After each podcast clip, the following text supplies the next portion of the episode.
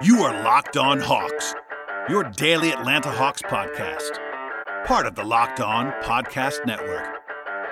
Your team every day.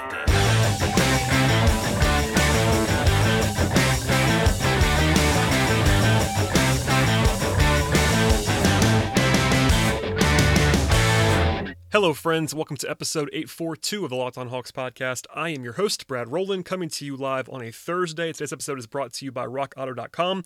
Amazing selection, reliable low prices, all the parts your car will ever need. RockAuto.com. Before we dive into what is an interesting sort of newsy podcast on a Thursday. Uh, I want to plug a couple things here. A two part episode earlier this week with Brendan Clean of Dime and Forbes, etc., about the NBA draft. That was a fun one, so go back and listen to that one if you missed it. Also, before that, we had the great Andy Finberg of The Ringer and the Hawks. Um, joining us recently from inside the Hawks minicamp bubble. That was a fun listen as well. And all kinds of previous draft work with Sam Vecenie and Ben Pfeiffer, Max Carlin, Brian Schroeder, uh, Zach Hood, Tyler Jones, Jackson Frank, Zach Milner, all kinds of people, I will say. Uh, and by the way, those podcasts were sometimes recorded weeks or months ago at this point in time, but one of the good things about the NBA draft so far is that nothing has really changed. So those were kind of evergreen. If you are a new listener to the podcast, welcome, number one. And number two, there is a ton that you can, that you can go back and listen to on the draft. I hope it's labeled decently enough in there. You can find it if you will go back in the archives, but I would encourage you to go ahead and do that, download, subscribe, and all of that fun stuff. Okay, um, first news item and the biggest news of the day on Thursday for the Hawks was a report from Shams Charania. Um, Shams, as part of his uh, inside pass column, I believe it was, referenced a couple different things, and one of them got some attention. Um, at least got a lot more attention than others, and for a reason because it was the way it was worded. But uh, he sort of linked the Hawks with Derrick Jones Jr., the Miami Heat forward, and I'm going to read the passage to you now. Quote. Jones will be a sought after unrestricted free agent. Teams such as Cleveland, Charlotte, and Atlanta, among others, are expected to express interest, sources said. End quote. So, that is that. Uh, we will dive in now for a bit of analysis on Derrick Jones Jr. Uh, first, this is not a surprise. As I said, as I said before, if you're a new listener, you will not have heard this, I, I, suppose, but the Hawks are likely to be linked to a wide cast of characters with regard to free agency. That is the nature of being a relatively appealing young core, of course, with the Hawks, and also, almost more importantly, having the most cap space in the entire league. So, off the top, just because they are linked to Derrick Jones Jr. here, along, by the way, with two other teams, does not mean they're going to sign Derrick Jones Jr. or give him, you know, tons of money.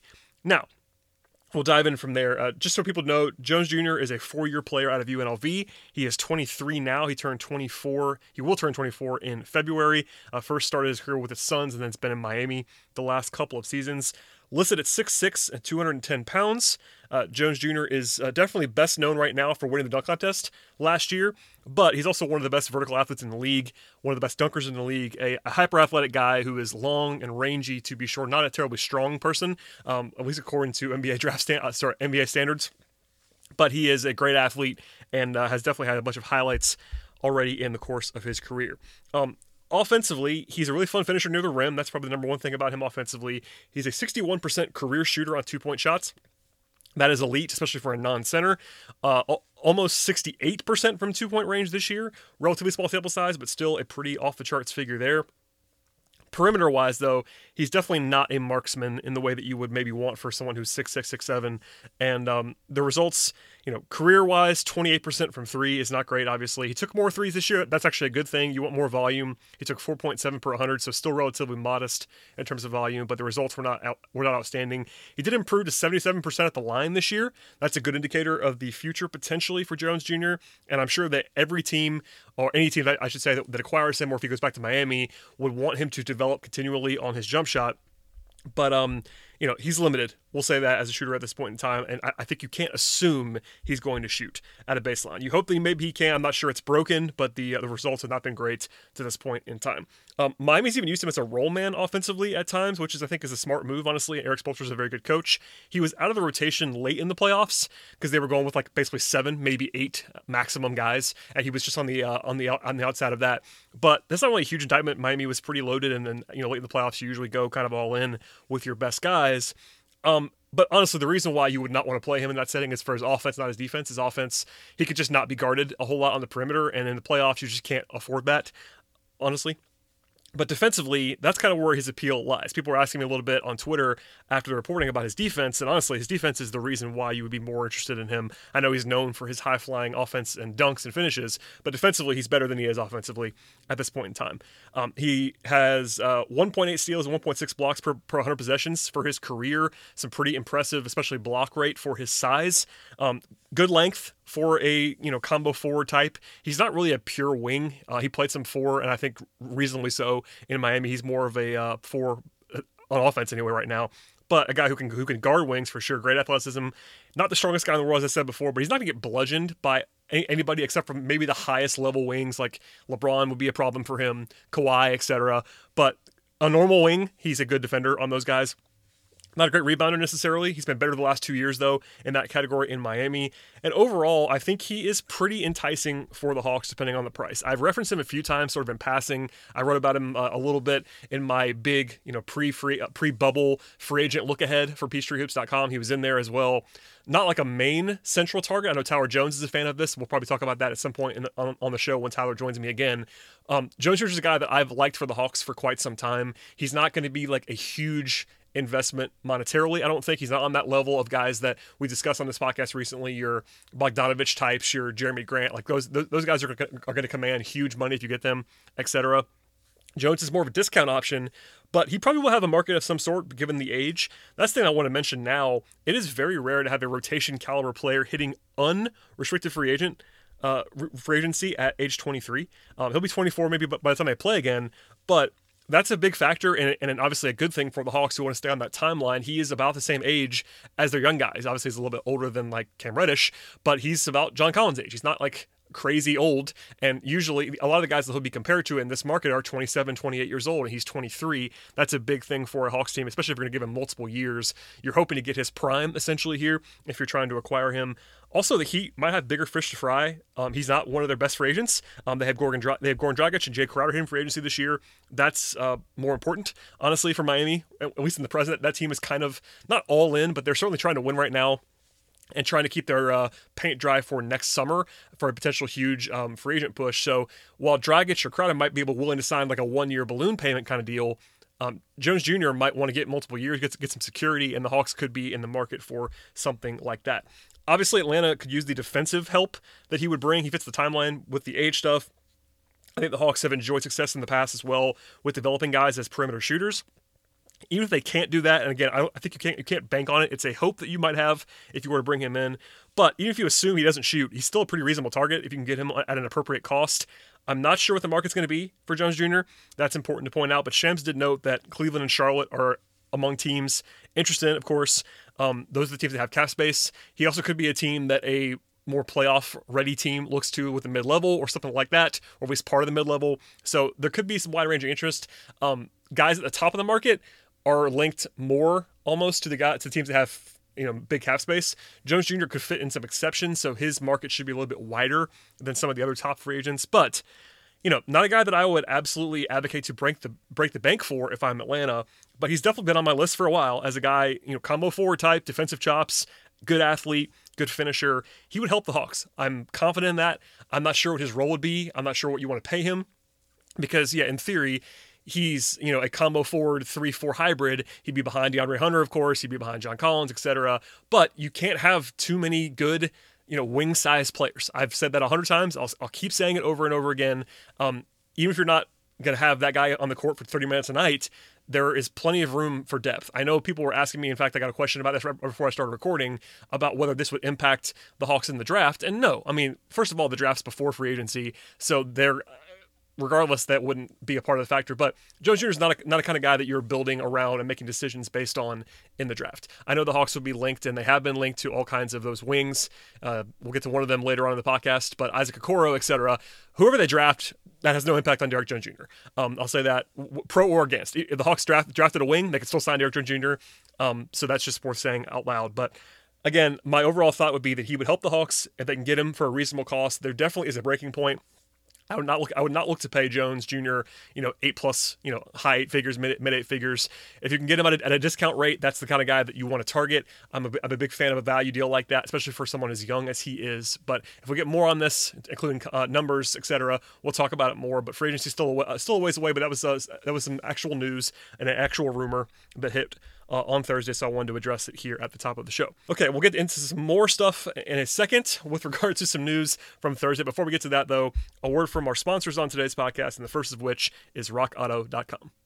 Chain stores often have different price tiers for pro mechanics and do-it-yourselfers, but at RockAuto.com, prices are the same for everyone, and they're always reliably low. Instead of changing prices based on the market, RockAuto.com simply presents the lowest prices possible at all times. No matter what kind of car or truck you might have, RockAuto.com has everything you need, just a few easy clicks, and they'll have it delivered directly to your door. The RockAuto.com catalog is also very easy to navigate. You can quickly see all the parts available for your vehicle and choose the brands, the specs, and the prices that you prefer. RockAuto.com is for everyone, does not require a membership or an account login of any kind, and best of all, prices at RockAuto is are always low and the same for pros, do-it-yourselfers, and anybody else. So why would you spend twice as much for the exact same parts? Go to rockauto.com right now, see all the parts available for your car, your truck, and from there you want to write "locked on" in their "How did you hear about us?" box, so they know that we sent you to them. Amazing selection, reliable low prices, all the parts your car will ever need.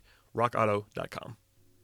Today's show is also brought to you by the good folks at Built Bar. A Built Bar is the best tasting protein bar ever. The new improved Built Bar is even more delicious in, than before. I've told you in the past how much I really love the original Built Bar flavors, but now there are 18 amazing flavors to choose from, including six new selections like my personal favorite, cookies and cream, as well as caramel brownie and lemon almond cheesecake.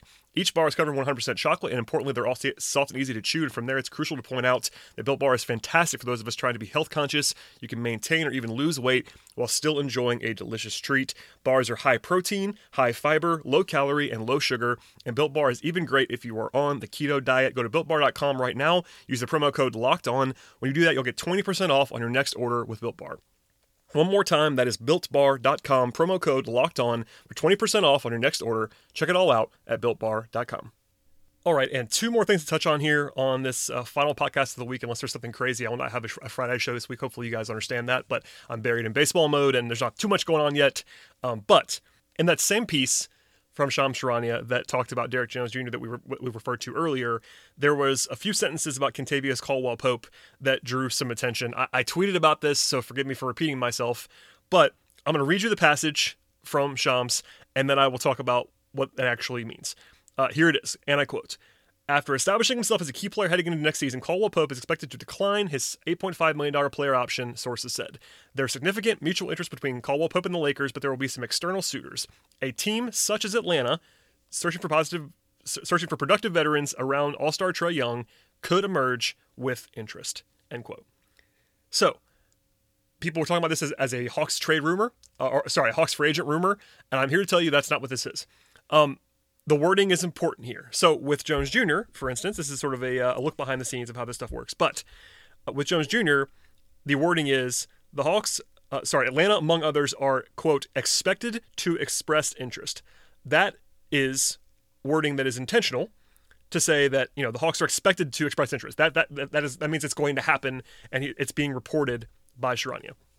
In this case, with KCP, the wording is, quote, could emerge with interest. And it's also a team such as Atlanta, which means Atlanta's an example of a team that, again, could emerge with interest. I hope that makes sense, but those are very different things. One of which is an actual link between a player and a team. The other one in KCP is a hypothetical, and it's not necessarily being reported that that's the case by Charania. Okay, with that out of the way, um, I won't do the full deep dive as a result of that, but it makes sense. Obviously, as I said before with um, Jones Jr., the Hawks will be linked to everyone, and KCP is from here. Uh, he went to high school in Georgia. He played his college basketball at UGA in Athens. So that all makes sense. Also, he's at a different price point, presumably, than Jones Jr. is. And because of where he is potentially, and by the way, the Lakers, the Lakers have bird rights on him, the only way that he gets out of Los Angeles at least in my mind, and we'll actually have a, a, guest that I'm hopefully I'm hoping to come on to continue our series about um, targets.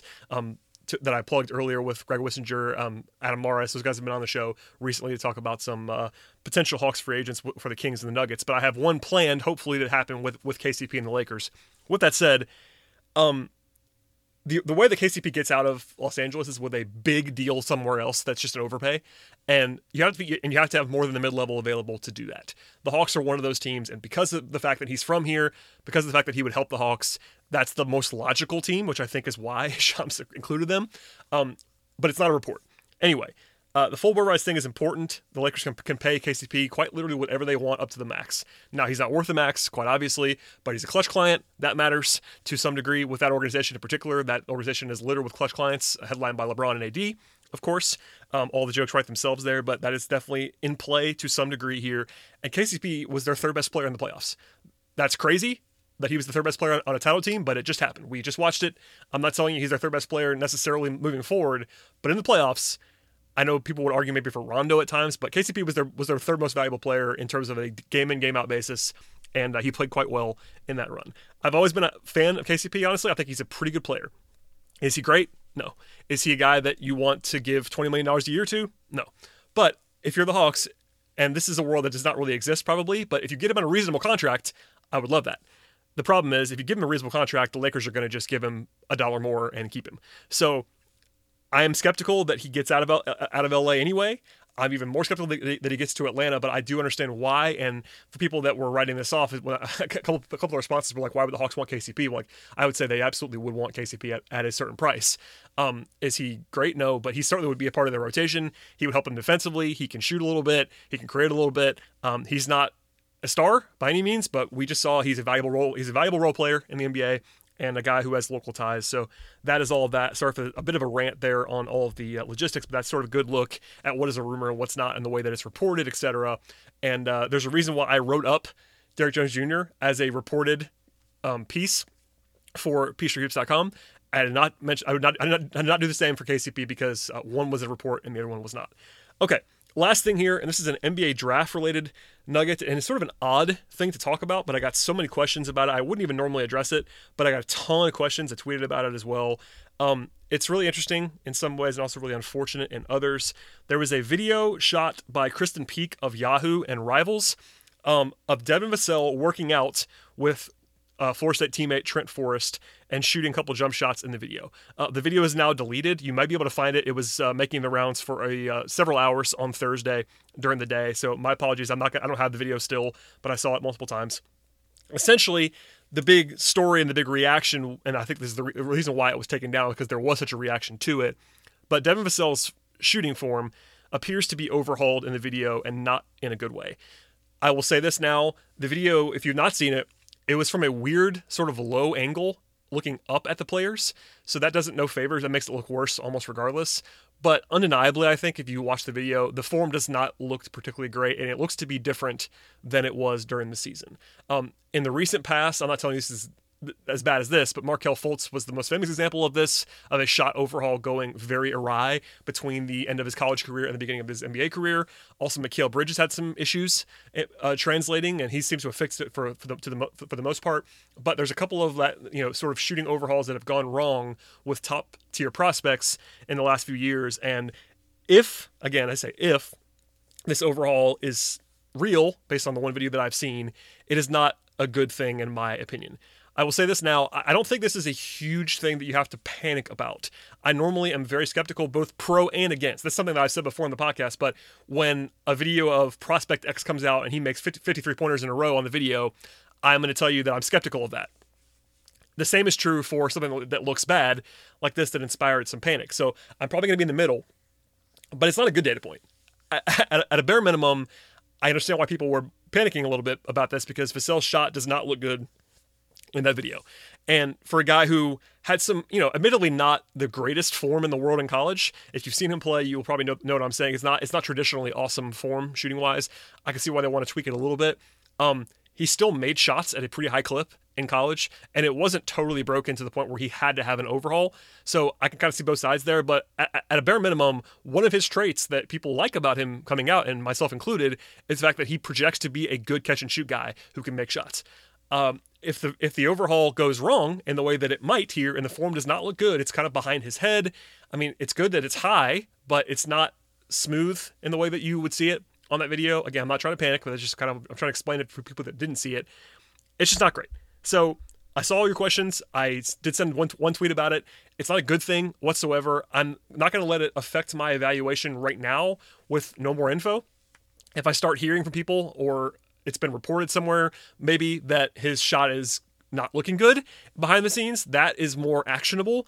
One video is not, but considering Vassell is one of the prime reported, uh, presumed targets for the Hawks at number six overall, that definitely matters. And if his shot is not in a good place, you know, you can argue about how much it should knock him down the draft board, but he isn't a no-brainer at six anyway. Like I, I think that it's reasonable to have him lower than six on one's draft board, even without this video impacting anything. I think he might, you know, it's reasonable to think he's like nine or ten in this draft. I have no problem with that. I, I have him a little bit higher than that in a vacuum, but he wasn't a no-brainer at six anyway and if the shot is not going to be there or if there's some weirdness there that could be an actual factor so we won't know necessarily unless there's more buzz or something that i hear or something i see or something that gets reported about Vassell's jump shot, but I saw the video and that's me addressing it. Uh, he is a prominent Hawks target. We'll talk about him more, of course, in the next month but uh, it wasn't great is my last thing that i will say on seeing that video of devin vassell shooting and my apologies for not being able to embed it but it was deleted so there you go on that okay that'll do it for today's podcast. Just me today, and I, ha- I, do have at least one guest lined up for next week. In fact, I've already recorded it with Fred Katz of the Athletic. Uh, Fred covers the Washington Wizards, so we talked about Davis Bertans. That'll be up at some point next week to continue the series that I already did with Greg and Adam about the uh, Kings guys, and the Nuggets guys. It's mostly Bertans, a little bit of Shaz Na- Shabazz Napier built into that as well. So that'll be next week as well. A couple of draft things that I already have planned that I won't announce just yet because they're not actually recorded, and you will know if you're a listener to this podcast. Usually, I don't announce things ahead of time, but because I literally already recorded it with Fred, I know it's going to happen. so that way, uh, that's coming at some point next week. Please subscribe to the podcast. Please tell a friend about the show. Um, if you are if you are an Atlanta Braves fan, I've been li- I've been recording every day on the Talking Chop podcast. So if you listen to that, Godspeed. Thank you for your support as well. Uh, enjoy your weekend. As always, if something, if the world ends, if uh, something crazy breaks, I will break in with, an, with, an, with an emergency podcast. But until then, I will see you next week.